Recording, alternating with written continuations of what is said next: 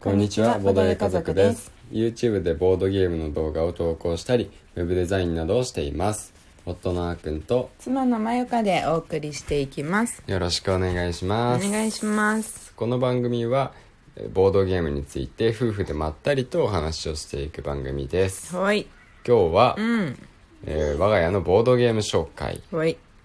ダンジョンロード編です。ダンジョンロードはい、ダンジョンロードっていうボードゲーム聞いたことある方はかなり少ないんじゃないでしょうかうん箱のサイズ結構大きめで、うん普通にあのね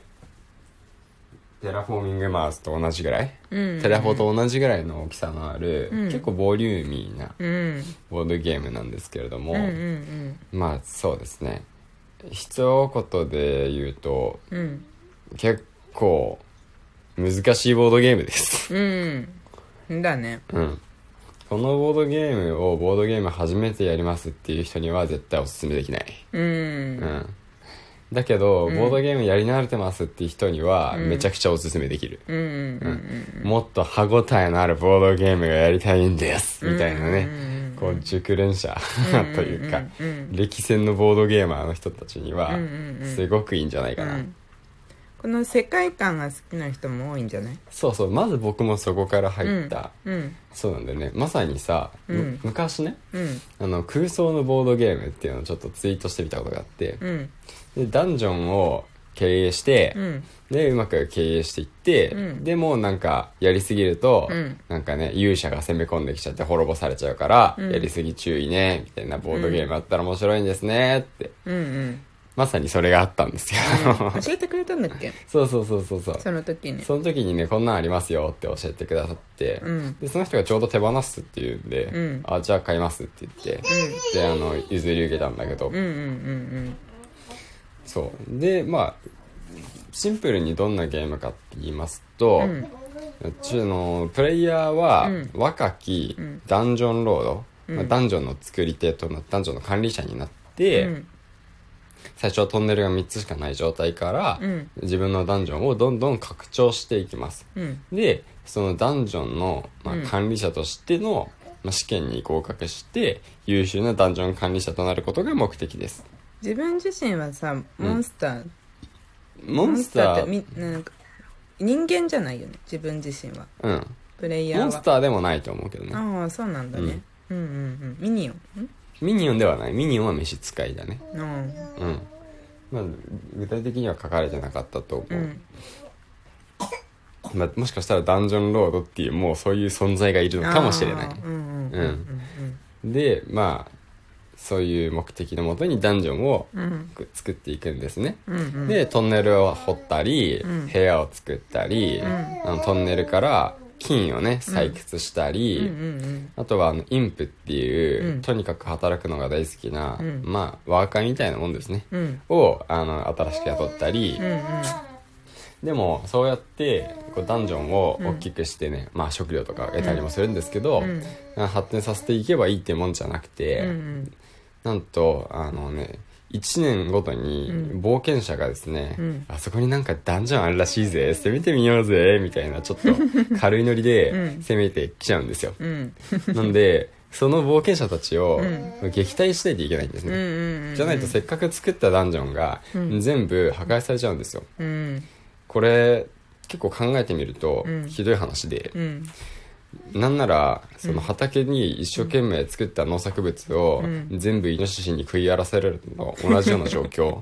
一生懸命あの作ったダンジョンを冒険者たちがもう全部破壊してでお宝だけ持っていくっていうああ確かにね そうそうそううんうんう いん一般的にはねあのダンダンジョンは悪の巣窟で、冒険者たちは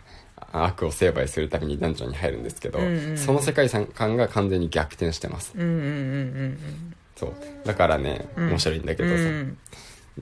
なのであのこのゲーム評判っていうのがあるんですよねゲームの中のそうそうそうなんかパラメーターみたいなそうそううそう、ん評判っていうのがあって、悪評がどんどんどんどん溜まっていくと、うんよりあそこのダンジョンやばいなっていうんで、うん強い冒険者が派遣されてきたんですよ、でもあの、ん善良なダンジョン経営者だと、んあそこのダンジョンは別にやばくないなっていう感じで、まあちょっと弱めの冒険者しか来ないんですね、うんうんとはいえ、まあ、そのとこは時の運で、うんうん弱めの冒険者とは言っても、んその出てきた中での弱めの弱めの冒険者だから結局強かったりとか、うん逆もまたあったりとかもするんですよね、うんうんうんうん一見弱くてもさ厄介だったりするからねそう冒険者にもそれぞれ特徴があって、うんうんまあ、ただ戦闘で盾となるウォーリアーっていうのもいたり、うんまあ、あの毎ターン毎ターン回復してしまうあのプリーストっていうのもいたり、うんうん仲間を回復しちゃうんですね、うんうんあとはあのこっちが仕掛けたトラップを解解除して、んダメージを軽減してしまうんシーフっていうのがいたりうんするんですよね、うんあとは一番厄介なパラディンっていうのは、うんまあ、また普通の冒険者とは別で出てくるんですけど、うんうんだからその冒険者たちを、うんあのダンジョンの中でうんなんとか撃退するために、うんダンジョン側もうん防衛設備を整えていかなきゃいけません、うんでそれがちらっと言ったうんトラップだったり、うんトラップを仕掛けてうんなんかあのよくあるじゃないですか落とし穴とか、うんうんあのなんかダンジョン入ったらなんか大きな岩が転がってくるとか、うんうんなんか横からあの矢が飛んでくるとか、うんまあそういうトラップを仕掛けたり毒入り食料出ました最強 なと基本的にこの世界冒険者バカなんで、うんあの食料とか置いてあったらすぐに食べます、あの警戒しませんこれやばいんじゃねってかダンジョンの中でなんかいきなり食べ物出てきたけどこれやばいんじゃねっていう発想をする冒険者は一人もいません、うんうんしっかりと食べてくれます、でもなんか一人前しか用意できないんでうん一、人しか食べません、うんうんみんなで分け与えるっていう発想もないみたいです、うんうんうんはいっていうわけで、まあトラップを仕掛けたりとか、うんうんはい、あともう一つね大きなのがモンスターを雇うことができるんですね、うんモンスターを雇って冒険者と戦わせることができます、うんはい、で一つのトンネルにつき一つのトラップと一つのモンスターなんでなかなかねあの入り口で冒険者全滅みたいなことはできないんですよね、うんうんうんどんなに頑張っても大体多少侵略されちゃうんですよそうだねそううん多少侵略されちゃうんで、まあ、それもちょっとね、計算の上で、うんまあ、どこまで侵略させるか、うんどこで食い止めるか、うんえーそのためにはどんなトラップを、まあ、トラップは引くのランダムなんですけど、うんどんなモンスターを雇えばいいのかとかうんいうのを考えながら、うんダンジョンの建設を進めていく必要があります、うんはいそうだねでもさうん今回2人で遊んだからさうんあのノンプレイヤーがうん2人いる状態でやったからあれだったけどうん結構うんバッティングしちゃうんだよねそこのあもう今回はうんトンネル掘ろうとか食料手に入れようとかううんまあなんかい結構選択肢はあるけどうん10個くらいある8個かな8個ぐらいかなあるよねうんなんか今回はインプを雇おうとかさうんあのいろいろ考えるんだよねでその3人までなんだよね、そのアクションできるのアがクションが成功するのがねそうだからあのなんていうのたまたま4人ともうんそこに置いてしまった時に4番手の人はね、うんそのアクションができないっていう、そうなんだよねうん、ことも発生したりするんだよねそうそうそうそう、うんバッティング要素があるゲームだからね3人までは本当にアクションできるんですけど、実はその3人も、んその何番手になるかによって、うんアクションの内容が若干変わってくるんですそうねなんだよねみんな一緒じゃないんだよねそう一番最初に、まあ、スタートプレイヤーから1個ずつ置いていくわけなんですけど、うん一番最初に置いた人は、ん一番なんて言うんだろう少し少しのお金を払って、なんか少しの対価をもらうみたいなうんうんまあシンプルな